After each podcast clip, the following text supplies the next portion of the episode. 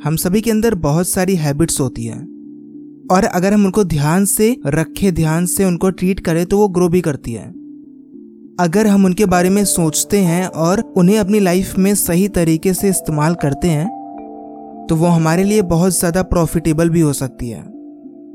इन्हीं में से एक हैबिट होती है जो आपके अंदर है या नहीं, मुझे नहीं पता, पर आपको डेवलप करनी चाहिए, और उसे बोलते हैं द वैल्यू ऑफ़ लर्निंग सीखते रहने की वैल्यू आप हर तरफ़ देखोगे, कई बड़े बड़े लीडर्स भी हुए हैं, कई बड़े बड़े लोग आज भी हैं, जो इस चीज़ को फॉलो करते हैं। वक्त के साथ उन्होंने हैबिट ऑफ़ लर्निंग को क्रिएट किया है एब्जॉर्ब करना सीखा है इंफॉर्मेशंस को नॉलेज को, और अपनी अंडरस्टैंडिंग को बहुत बड़ा बना लिया। वो एक कहानी है ना, कुएँ का मेढक। जब तक वो कुएँ के बाहर नहीं आता, उसे लगता है कि बस दुनिया इतनी ही बड़ी है। पर उसे बाहर लाता कौन है?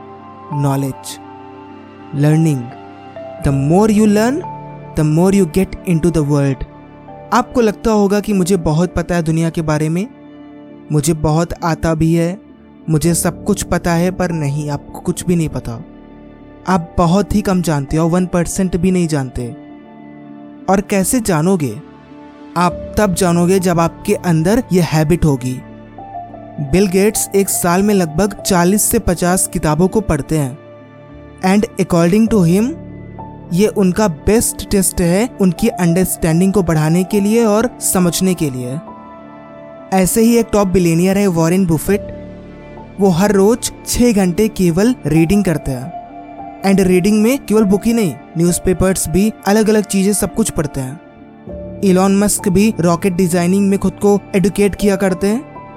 पता है क्यों? एक सिंपल सी बात है। सीखना आपके अंदर की सबसे बड़ी हैबिट हो सकती है। आपको ग्रो कराने के लिए, आपको आगे बढ़ते रहने के लिए।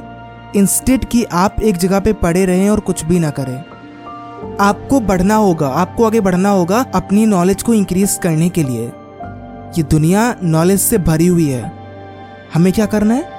हमें निकल के उस नॉलेज को ग्रैब करना है, पकड़ना है। क्योंकि जितनी ज़्यादा नॉलेज आपके अंदर होगी ना, आप उतना ही ज़्यादा ग्रो कर सकते हो लाइफ में कुछ भी कर सकते हो।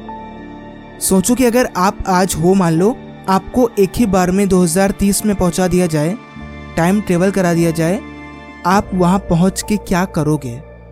क्या आपको कुछ समझ में आएगा? नहीं, पता है क्यों? क्योंकि आपको पता ही नहीं होगा कि सब हो क्या रहा है। टेक्नोलॉजी बिल्कुल अलग लेवल की हो चुकी होगी। पूरी नहीं तो बहुत हद तक चेंज हो चुकी होगी। मीडियम्स बहुत ज़्यादा आ चुके होंगे। मे बी ख़त्म हो चुके हों कुछ। तो ये बहुत इंपॉर्टेंट है कि आप अपने आप को कैसे ग्रो करते हो। ग्रो कर रहे हो कि नहीं? अब अगर ऐसे सोचोगे तो आपका पर्सपेक्टिव भी अलग आएगा। फिर आपका नज़रिया भी बदलता नज़र आएगा।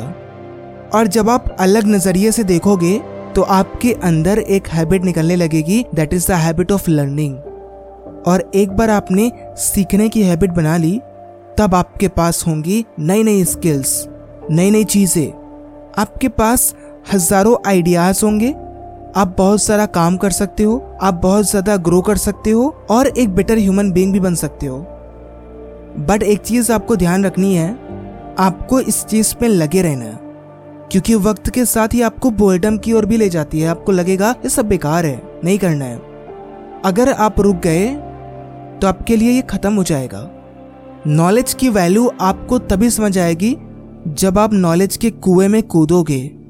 दुनिया कितनी नॉलेजेबल है, या आप तब जानोगे जब आप लोगों को देखना शुरू करोगे, उन्हें सुनना शुरू करोगे। देखोगे कि वो कितने नॉलेजेबल हैं। दुनिया में कितना नॉलेज है। अंत में बेंजामिन फ्रैंकलिन ने कहा था that an investment in knowledge pays the best interest जो भी इन्वेस्टमेंट आप नॉलेज में करते हो, सीखने में करते हो, वो आपकी लाइफ में सबसे बड़ा रिटर्न होता है।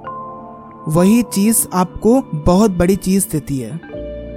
क्योंकि लगातार सीखना केवल आपके काम में ही नहीं, आपकी मेंटल हेल्थ मेंटल स्टेट आपकी सोच को भी बढ़ाती है। और वो हमेशा हेल्प करता है। And till then be unstoppable